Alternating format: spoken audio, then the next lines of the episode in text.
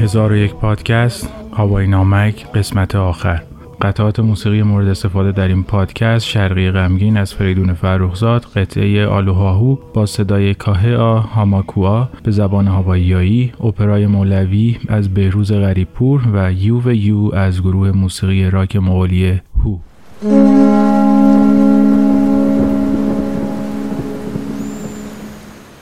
در تراس آپارتمانی که کرایه کرده بودم نشسته بودم و سیگار را روی میز شیشه ای می زدم. انکاس خورشید در شیشه مشجعی میز پخش شده بود. بالاتر از لبه میز هم آبی اقیانوس آرام بود که به آسمان می رسید. اقیانوسی که اگرچه نامش آرام است اما در بحبوه جنگ دوم جزیره به جزیره زیر بمب‌های هواپیماهای ژاپنی ها و آمریکایی ها در آتش میسوخت. آفتاب از لابلای موجه های نیم بستم به چشمم می رسید و گرمایی که در سر تا سر پوست جذب می کردم من را در حالت خلصه فرو برده بود. در همان حال تصمیم گرفتم که به جای مراسم افتتاحیه کنفرانس مهندسی در علوم پزشکی آی تریپلی به شهر برگردم. دیشب که با آپارتمان جدیدم آمدم متوجه محله های اطراف شدم که بومی ها در کنار خیابان سایبان هایی برپا کرده بودند و در آن آناناس و نارگیل تازه می فروختند. ردیف اول میزشان نارگیل هایی بود که سوراخ کرده بودند و در سوراخش نی گذاشته بودند.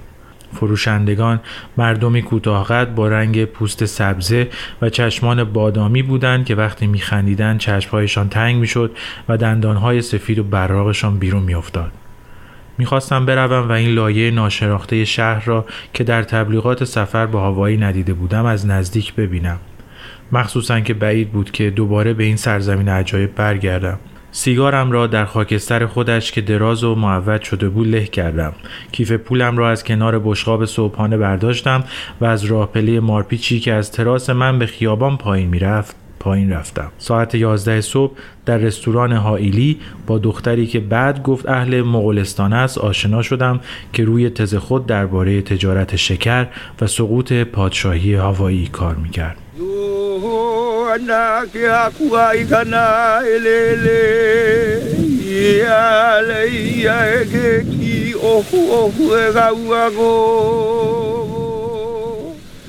از محله ای که در آن آپارتمانم را کرایه کرده بودم تا محله ژاپنی ها یک ساعت پیاده روی بود. قبلا در شیکاگو و لس آنجلس محله چینی ها را دیده بودم. محشری است مثل خیابان زند شیراز که در قنادی آن پای مرغ شکر زده را با آن ناخونهای زرد و انحنادار تیزش کنار کلوچه های برنجی در ویترین گذاشتند و در پیاده روش قدم به قدم کسی روی زمین مجسمه های بودا را می فروشد که با لبهای درشت خود چنان کودکانه می خندد که چشمانش بسته شده است با شکم بزرگی که مثل شم لایه لایه روی هم آب شده و ریخته اما اینجا در هوایی محله ژاپنی ها ساکتتر و مرتبتر به نظر می آمد. از دست فروش ها و مغازه هایی که در ویترینشان انکبوت ها پارچه بافی کرده بودند خبری نبود. کنار یکی از این رستوران ها یک چرخ آسیاب بود که با جریان آبی که از حوضچه‌ای به آن می رسید به کندی می چرخید. آسیاب که کمی روی محورش لغ می‌خورد آب را در خود بالا می برد و از طرف دیگر شرد شرد پایین می ریخت. صدای قیج لولای آن و ریختن ناپیوسته آب که مثل تیک تاک ساعت بود پای رهگذر خسته را سست می کرد و او را برای فرار از زندگی پرسرعت سرعت شهر به کنار این صدای آب گم شده وسوسه می کرد. زن ژاپنی با موهای خاکستری در ورودی رستوران ایستاده بود. او در همان حالی که دستهایش را در آستینهایش مخفی کرده بود تعظیم کوچکی به من کرد و چند بار گفت very good very good و با دست به تابلوی رستوران اشاره کرد. من هم بی اینکه اختیار پایم را داشته باشم به تاریکی ورودی رستوران قدم گذاشتم. جمعیت ژاپنی های هاوایی در دهه 20 میلادی 43 درصد کل ساکنین آن بوده که به مرور با مهاجرت سفید پوستان به 17 درصد کاهش پیدا کرده است. می شود حد زد که چرا امپراتوری ژاپن در طول جنگ دوم جهانی با اطمینان به بندر پرل هاربر هاوایی حمله کرد. شاید امپراتور هیروهیتو خیال داشت که با حمایت جمعیت ژاپنی اینجا جزیره استراتژیکی هوایی را که در قلب اقیانوس آرام سر از آب درآورده و مرکز سقل خشکی های آمریکا، ژاپن و استرالیا است اشغال کند. پیش خدمت من را به میزی هدایت کرد و منوی غذا را روی میز گذاشت. دختری با چهره شرقی در میز کناری تنها نشسته بود و از دو کتابی که روی میز پراکنده بود نوت برمی داشت شهر بارونی بوی عطر تو پیچی. شب راهشو گم کرد تو گیسوی تو گم شد آفتاب آزادی از تو چشم تو خندی. ای شرقی غمگین تو مثل کوه نوری. نظر خورشیدمون بمیره. تو مثل روز پاشی مثل دریا مغروری. نظر خاموشی جون بگیره.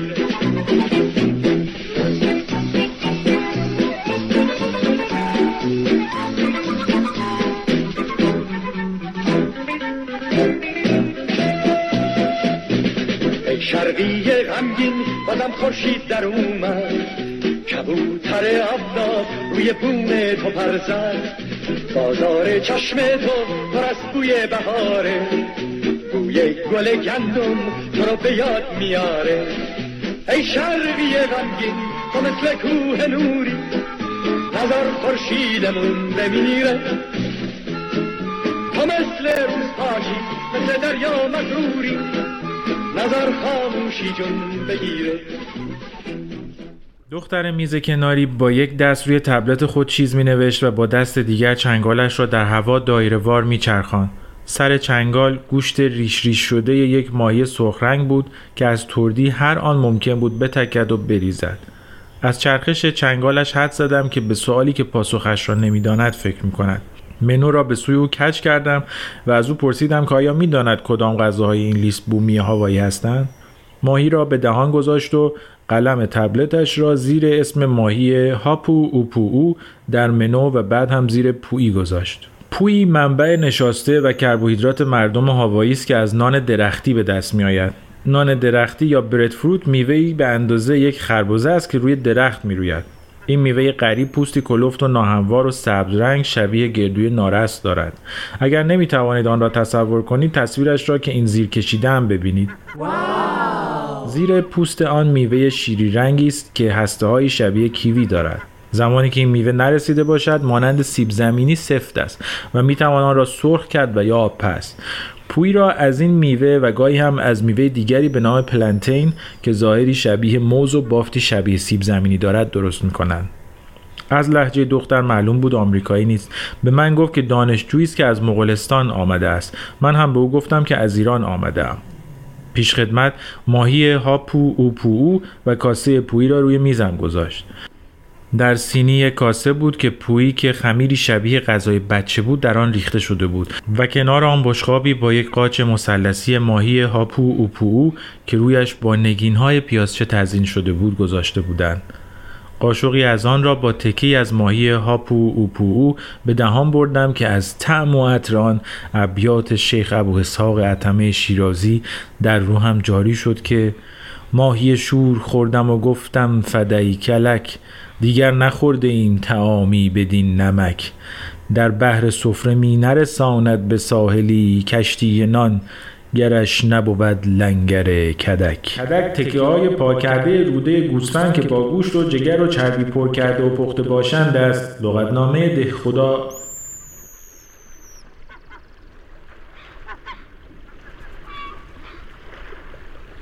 کاپیتان کوک دریانورد مشهور بریتانیایی بود که به خرج پادشاه دور عالم را میگشت تا نقشه سرزمین های نامکشوف را برای انگلیسی ها بکشد و منابع شناخته و ناشناخته آنها را به جیب امپراتوری بریزد. او بعد از اینکه استرالیا و نیوزیلند را کشف کرد به هاوایی رسید. هاوایی آخرین کشف او بود. کوک که اسمش معنای آشپز می‌دهد به دست مردم هاوایی در دیگی که به اندازه او بزرگ بود پخته شد.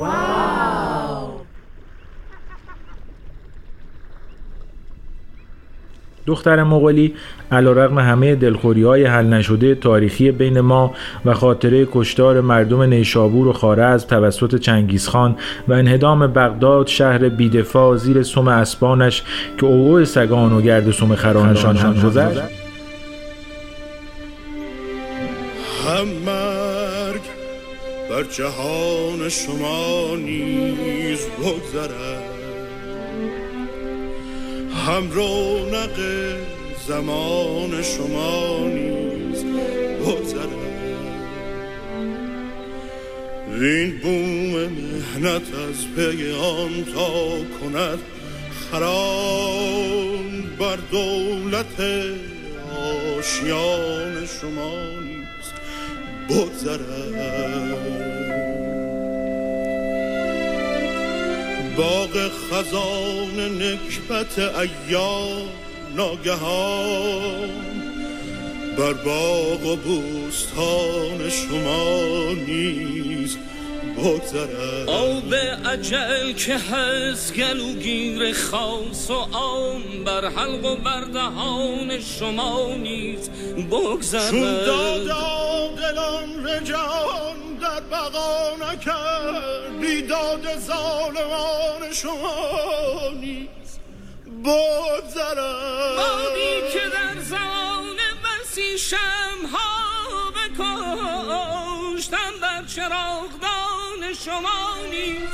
بگذرد این نوبت از کسان شما نیز. بگذرد نوبت زنا کسان شما نیز.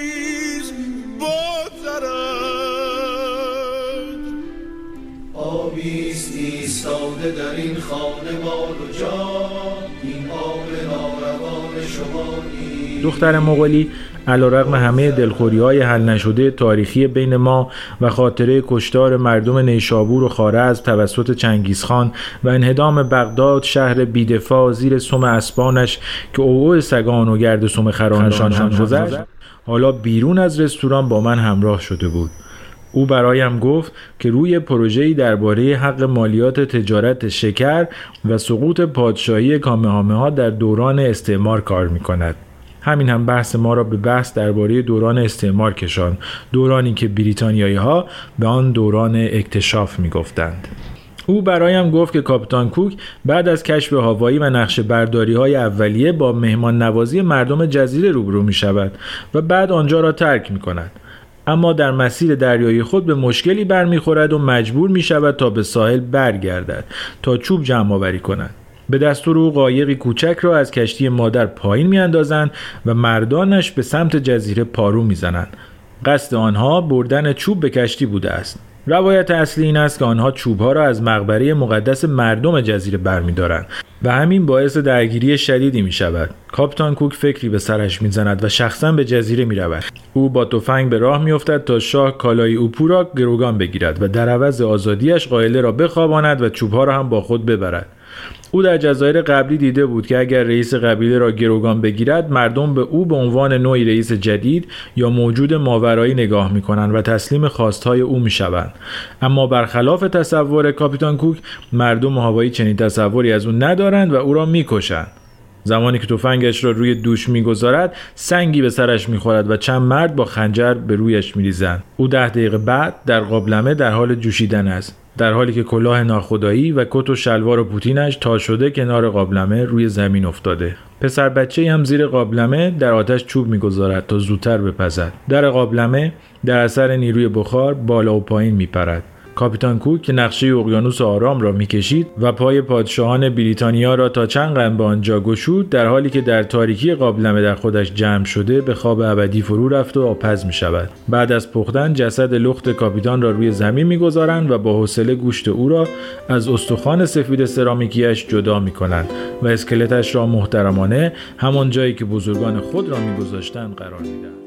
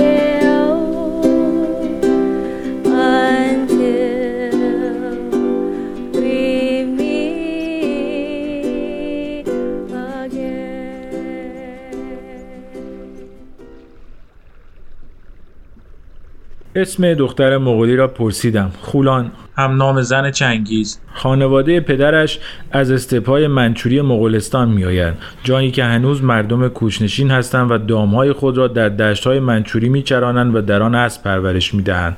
همان جایی که به امپراتوری خارزم حمله کرد و تمدن ایرانیان را ویران نمود.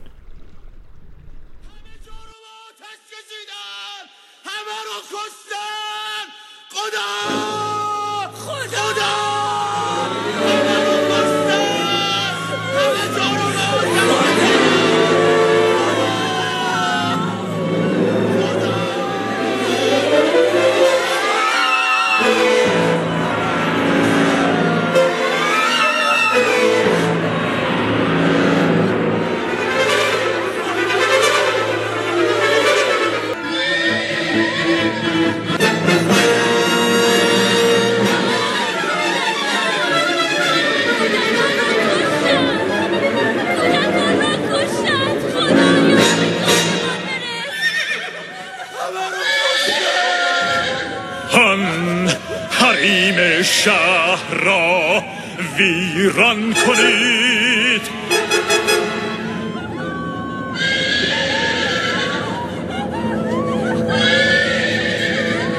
جمله را آنجای سرگردان کنید. پیر و کودک یا جوان خون بریزید و بسوزانید. کران را تا کران. Ha ha ha!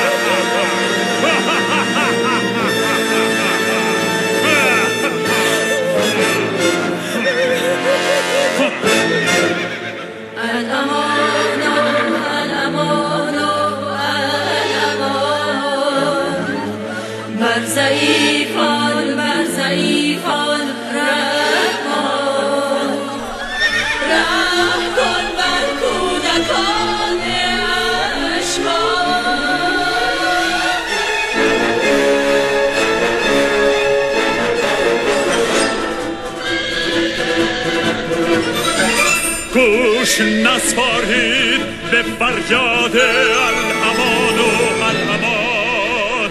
خون بریزید و بسوزانید کران را تا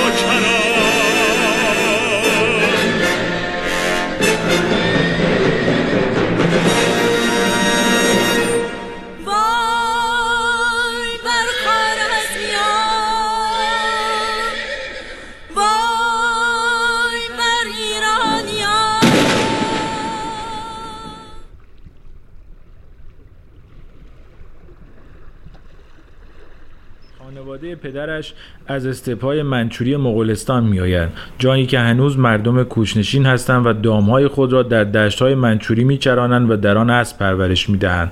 همان جایی که به امپراتوری خارزم حمله کرد و تمدن ایرانیان را ویران نمود. به بندر پرل هاربر رسیده بودیم. در آب بنای یک دست سفیدی بود که سقف آن رو به پایین انحنا داشت. در کافه کنار ساحل نشستیم. به خولان گفتم که می‌توانم حدس بزنم چرا مردم هوایی یک دفعه بر سر ملوانان کاپیتان کوک ریختند برایش گفتم که روز قبل را در باغ گیاهشناسی گذراندم جایی که آن زن و شوهر بومی را ملاقات کرده بودم. آنجا نمونه خانه های بومیان و معابدشان را ساخته بودند. معابد مردم هوایی به کل از درک من از معماری قدسی فرق می‌کرد. منتظر بودم چیزی مثل مسجد وکیل شیراز ببینم یا کلیسای نوتردام یا آتشکده ساسانی ایزد خواست اما در هوایی تمام جنگل معبد بود. یا اصلا خود خدا بود. شکل و فرم نداشت. همان صخره و درخت معبد بود. سه تکه سنگ را کنار آبگیر باریکی روی هم گذاشته بودند و کنارش نوشته بودند که اینجا معبد مردان ماهیگیر بوده است. به خولان گفتم حتما برای همین است که وقتی ملوانان کاپیتان کوک به جزیره دست برد زدن آنها را خشمگین کردند. چون در واقع به طبیعتی که خدا و نگهدار آنها بود دست برد زده بودند و باید تنبیه می شدند خولان دستش را رو به کوههای چین خورده جزیره گرفت و گفت تمام این سنگهای آتشفشانی مقدس هست و کاپوس که کسی آنها را بردارد یا صاحب شود. کاپو چیزی شبیه حرام است. نظام کاپو نظام قوانین زندگی مردم بومی هوایی بوده است. خولان از من پرسید تو که چیزی بر نداشتی. از سال او یادم به معبد پینیکیر الهه مادر در چقا زنبیل شوش افتاد. سالها قبل چنین هشداری را به خط ایلامی روی دیواره آن خوانده بودم که اون تاش ناپیریشا نوشته بود. او در آجوری که در تن زیگورات نشسته بود نوشته بود که این معبد را برای خدایان ایلام ساخته است و هر کس که آجوری از آن را جابجا جا کند تا هفت نسل از زیر آفتاب تابان محو خواهد شد. آن موقع نفرین را شوخی گرفته بودم و بی توجه به آن های ریخته کف زمینش را در جستجوی چیز با ارزشی که از چشم باستان شناسان دور مانده باشد جستجو کرده بودم. در اثر جستجوی من تکه های کوچک آجرهای معبد او جابجا شده بودند. سه روز بعد از دانشگاهی در ایالت گمنام مینسوتا که گاهی دمایش از قطب شمال هم سردتر می شود پذیرش گرفتم و این چونین خودم و هفت نسلم از زیر آفتاب تابان محو شدم. ماجرای نفرین الهی پینیکیری را برای خولان نگفتم اما او را مطمئن کردم که به هیچ وجه به سنگ ها و چوب های مقدس هوایی دست نخواهم زد.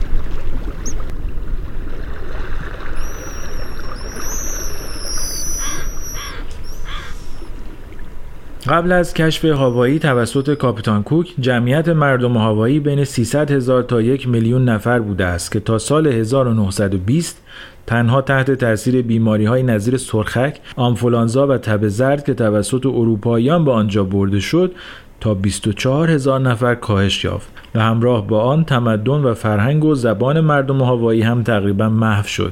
سرخک که بیش از هر بیماری از مردم هوایی را کشت توسط مبلغان مسیحی که برای نجات روح بومیان هوایی به آنجا می‌رفتند به آنجا برده شد. مبلغان مسیحی همین ضعف سیستم ایمنی بدن مردم هوایی را نشانه گمراهی آنها تعبیر کردند و به آنها گفتند که اگر مسیحی بودند قوی می بودند و به این سادگی نمی مردند. بعدا هم بومیان هوایی را لپر یا جزامی نامیدند که از طبعات آن جدا کردن آنها از مهاجران غربی و محاصره کردن آنها در گوشه های پرت جزیره شام بود.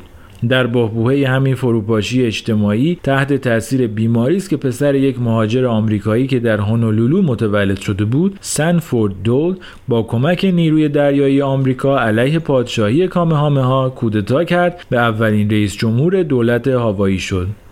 دول صاحب کمپانی کمپوتهای زردرنگ آناناس و میوه‌های استوایی بود همان که هنوز هم در بخش کمپوتهای هر فروشگاهی دیده می شود زمانه مردم جزیره به دست کارخانهدار کمپوتهای آناناس به سر آمد.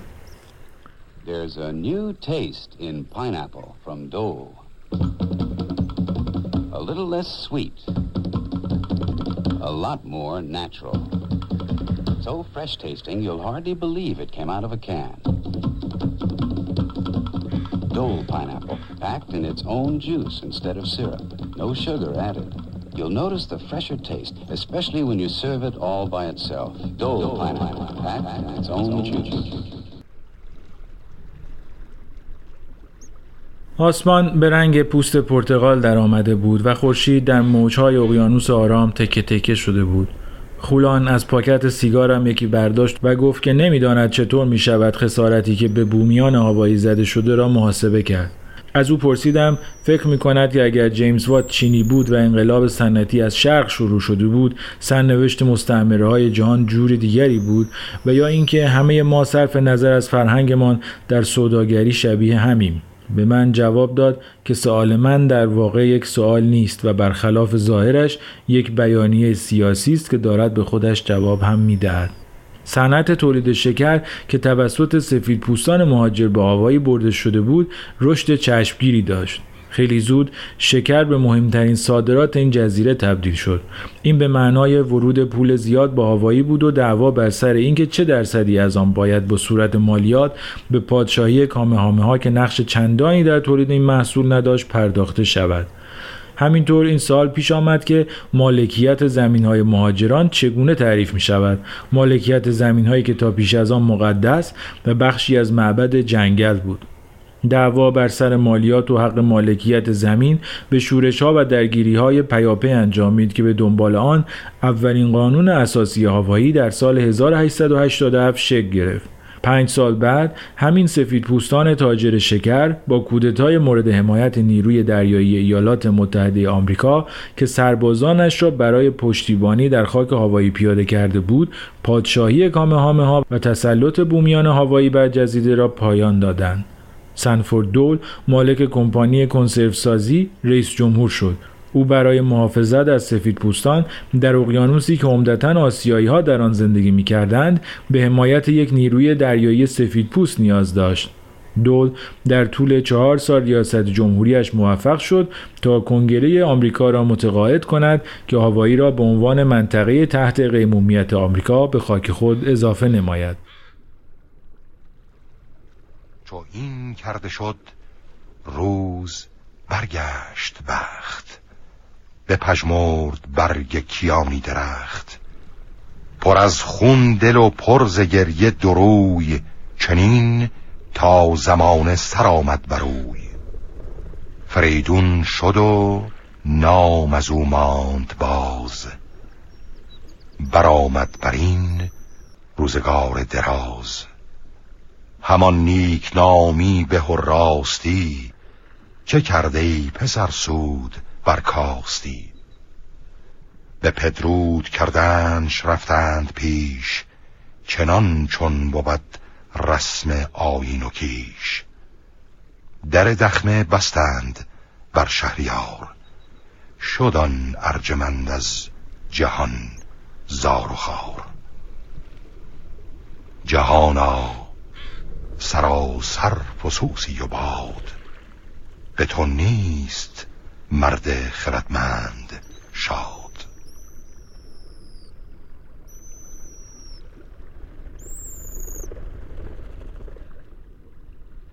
در میانه جنگ دوم جهانی ساعت 8 صبح روز 20 آذر 1320 مقارن با 1941 میلادی ژاپنی ها به بندر پرل هاربر هوایی حمله کردند و 2403 نظامی آمریکایی را یکجا کشتند.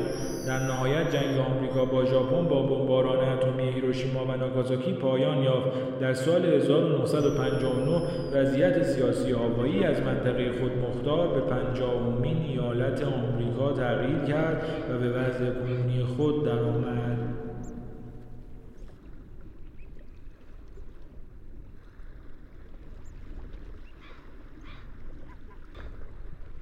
با خولان به بنای گچی رنگی که سقف آن به پایین خم شده بود رفتیم. زیر آب سبز رنگ لاشه کشتی غرق شده یو اس اس آریزونا که ژاپنی ها غرقش کرده بودند دیده می‌شد. ماهی ها از بین نرده های عرشه کشتی که در اثر رسوبات شبیه تنه درخت شده بودند شنا می کردند و خزه که روی آنها زندگی می کردند با جریان آب می رقصیدند. از خولان پرسیدم که آیا برای زندگی به مغولستان برمیگردد او روی گوشیش دنبال چیزی گشت و بعد آن را روبروی من گرفت تا ویدیو موزیک گروه هو را ببینم. شعری از جوانان مغولی که از مردم می‌خواست ریشه های آسمانی خود را به یاد بیاورند چرا که چنگیزخان دوباره باز خواهد گشت و تمام جهان را کنار هم خواهد آورد.